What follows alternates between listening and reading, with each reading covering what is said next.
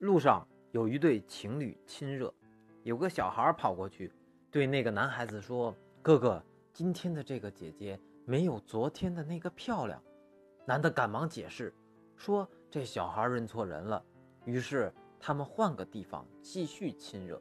这次男的十分卖力，女的却毫无反应。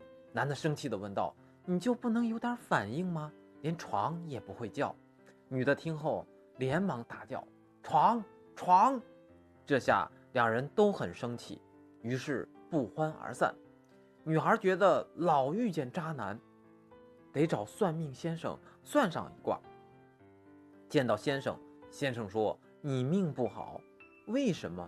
因为你身上带有胸罩。那我把胸罩脱了行吗？